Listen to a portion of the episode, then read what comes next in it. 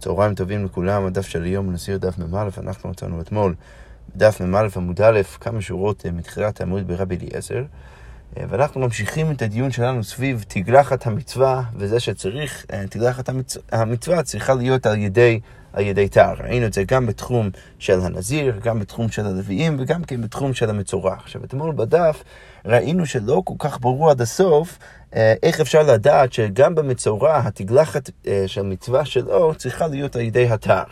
אה, ראינו שזה אולי סוג של במפורש אצל נזיר, סוג של במפורש אצל הלוי, אבל אצל, אצל המצורע זה לא בהכרח ברור. עכשיו, לשיטת חכמים ראינו שזה יחסית קל, הם לומדים את זה מאיזשהו הקש בין התגלחת של המצורע לבין האיסור של בל תקיפו, ששם אנחנו לומדים ש, שיש איסור של בל תקיפו אה, אה, עם תער, ואנחנו גם כן יודעים שהתגלחת של מצווה של המצורע דוחה את האיסור של בל תקיפו.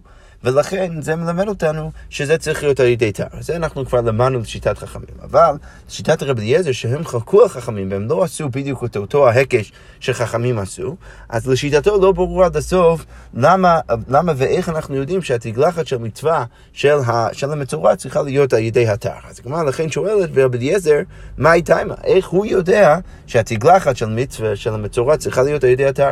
אז הגמרא אומרת, יליף מי ראשו, הוא לומד את זה מהמילה ראשו. דתניא כתוב בברייתא ראשו, ששוב, פה מדובר גם כן על, על האיסור uh, של בל תקיפו, שכתוב בתורה, uh, uh, והיה אה, ביום השביעי גלח את כל שערו, את ראשו ואת זקנו ואת, ואת גבות עיניו וכולי. סליחה, זה מדבר על התגלחת של מצווה של המצורע. עכשיו, למה כתוב ראשו? מה התלמוד לומר? הרי כבר כתוב שהוא צריך להוריד את כל שערו, למה אתה צריך להגיד גם כן אה, ראשו? אז הגמרא אומרת, לפי שנאמר גבי נזיר, אז אה, לגבי נזיר מה כתוב? כתוב, תר לא יעבור ראשו. אז מה הייתי חושב? יכול אף נזיר מצורע כן. הייתי חושב שאולי אפילו נזיר מצורע לא יכול להוריד את השיער שלו, כי הרי אנחנו יודעים שאסור לנזיר להוריד את השיער שלו. תלמוד אומר ראשו, ולכן כתוב ראשו לגבי המצורע, ללמד אותי שאפילו הוא נזיר, הוא חייב להוריד את השיער שלו, וזה מצווה. עכשיו, משם, מה רבי אליעזר מנסה ללמוד? הוא מנסה ללמוד לא רק שיש היתר להוריד את השיער, אפילו לנזיר כשהוא מצורע, אלא ש, ש, ש, שהוא צריך לעשות את זה דווקא על ידי אתר. הרי אצל נזיר כתוב תר לא יעבור ראשו, ואנחנו לומדים מהפסוק לגבי המצורע שאפילו אם הוא נזיר, הוא עדיין יכול להוריד את השיער שלו, כנראה שזה צריך להיות על ידי תר. אבל הגמרא אומרת, זה לא בהכרח נכון. איך אתה יכול בהכרח להוכיח את זה משם? ממאי? דילמה לעולם אפילו לכתוב במלאכת וברהיטני מצווה כבוד. אולי אפשר להגיד שאפילו אם הוא הוריד את השיער שלו עם כל מיני כלים קטנים, גם שם זה נחשב כאילו הוא קיים את המצווה שלו. אה, וכי תהמה תר למה לי? אז למה אתה צריך להגיד לי תר לגבי הנזיר? אז הגמרא אומרת למימרא דאפילו בתר, אז, אז זה מלמד אותי אפילו בתר, שמה? ש... שהמצורע שהתרנו לו להוריד את השיער שלו, אפילו אם הוא נזיר, יכול לעשות את זה אפילו, אפילו על ידי תר. אבל זה לא בהכרח אומר ש, ש, שזה צריך להיות דווקא על ידי תר. אז מה, מה הייתה אבה מינה אחרת? כלומר, מצא כדאי תחמין הייתי חושב, הו וגבי נזיר כי אביד בתר מחייב, גבי מצורע נמי מחייב, נמי לחייב, הייתי חושב שברגע שאצל נזיר אני רואה שאם הוא מוריד את העשייה שלו בתר, אז הוא מתחייב. אז הייתי חושב שאפילו הנזיר מצורע שמוריד את העשייה שלו בתר, גם כן מתחייב. ולכן כמה שמלן דלא, ולכן אני צריך את ההגה שעשיתי עכשיו, ולמד אותי שזה לא נכון, שברגע שהוא מצורע, הוא יכול להוריד את העשייה שלו אפילו בתר, וזה לא בהכרח מלמד אותי שהוא חייב להוריד את זה בתר, יכול להיות שהוא היה יכול לקיים את המצווה בצורה מלאה, אפילו לא על ידי תר. אז כמו אומרת לא, את זה, את זה לא באמת היית יכול להגיד. למה? כי איסר כדאית כי אביד במלאכת בריתני מצווה כאביד. אם רצית להגיד שכשהוא מוריד את השיער שלו אפילו בכלים קטנים, אז, אז גם שם הוא מקיים את המצווה, אז זה, זה, לא, זה, זה לא יוצא הגיוני, למה מדלא כתב תר כריש לקיש, הייתי צריך להגיד כמו ריש לקיש, ריש לקיש ראינו בסוף הדף אתמול, שריש לקיש בא ואומר, כל פעם שאתה יכול לקיים מצוות עשה ומצוות לא תעשה, בלי לדחות את הלא תעשה, אז ברור שעדיף לעשות את זה מאשר לעשות דרך שבו אתה דוחה את הלא תעשה. עכשיו, הגמרא אומרת לכן, אם באמת היית יכול לקיים את מצוות התגלחת של מצווה של המצורע על ידי, על ידי כלים יותר קטנים, על ידי אה, אה, מלאכית ורהיטני, ורהיטני אז ברור שהיית עושה את זה, והתורה הייתה מעדיפה שאתה, שאתה תעשה את זה, מאשר לעשות את זה בתר. למה? כי לעשות בתר זה לבוא ולקיים את המצוות הזה, אבל לדחות גם כן את הלא תעשה של הנזיר. אבל, אבל אם יש לך, ואם יש לך אופציה לעשות את זה בצורה יותר טובה, שבו אתה לא, אפילו לא דוחה את האיסור לא תעשה של הנזיר, אז ברור שעדיף לעשות את זה. ולכן מה? התורה לא הייתה בכלל מתירה לך לעשות את זה בתר. זה שהתורה מתירה לך לעשות את התגלחת של מצווה של המצורע, אפילו אם הוא נזיר בתר, כנראה שהיא חושבת שזאת הדרך היחידה שהוא, שהוא יכול לעשות את זה. כי אחרת היא הייתה מציעה לך דרך אחרת לעשות את זה, שלא דוחה את תעשה של הנזיר. ולכן, מה אנחנו לומדים משם? אנחנו לומדים באמת שהתגלחת של המצווה של המצורע צריכה להיות וחייבת להיות על ידי התר. אוקיי, עכשיו, עכשיו שהגענו לכאן, הגמרא חוזרת ושואלת על חכמים ורבנן, היי ראשו מאי דרשי בי, מה הם דורשים במילה ראשו? ראינו אחלה דרשה עכשיו של רבי אליעזר, שמשם הוא לומד שהתגלחת של מצווה של המצורע צריכה להיות על ידי תר, אבל חכמים כבר ידעו את זה. אז מה הם דורשים מהמילה ראשו? אז הגמרא אומרת, מבאי להו למדחי לאו דהקופה.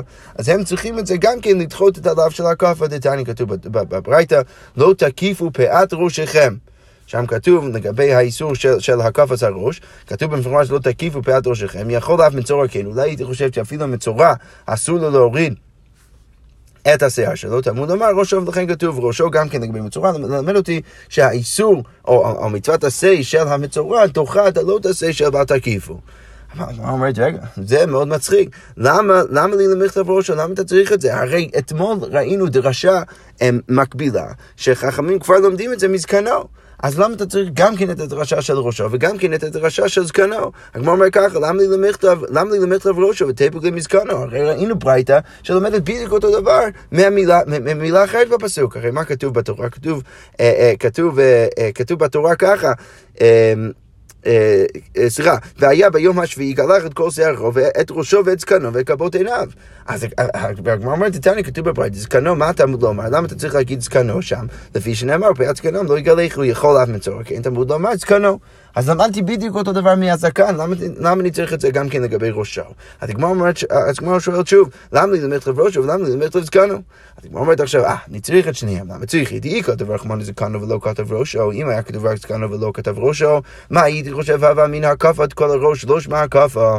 אז אם היה כתוב רק זקנו ולא ראשו, הייתי חושב שאם אתה מוריד את כל השיער, אז הקפה את כל הראש לא נחשב כהקפה. להכי כתב רחמון ראשו, ולכן אני צריך ראשו. אה, ואם הפוך, ואם כתב ראשו ולא כתב זקנו, מה הייתי חושב? הווה אמינא משמע תרתי, הייתי חושב שאולי באמת אפשר ללמוד שני דברים מראשו.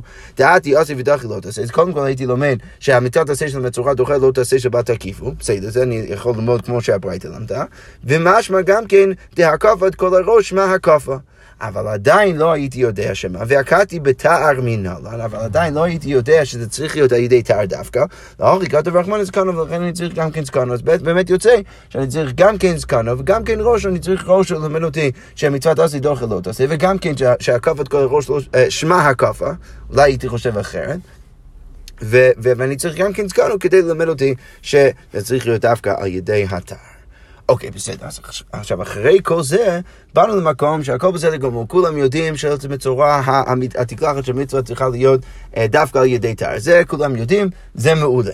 אבל השאלה היחידה שנשארת לנו זה לרבי אליעזר. הרי ראינו לחכמים שבגלל שהם דורשים הקש בין בל תקיפו לבין המצורע, אז הם מלמדים שהמצוות עשה דוחה לא תעשה.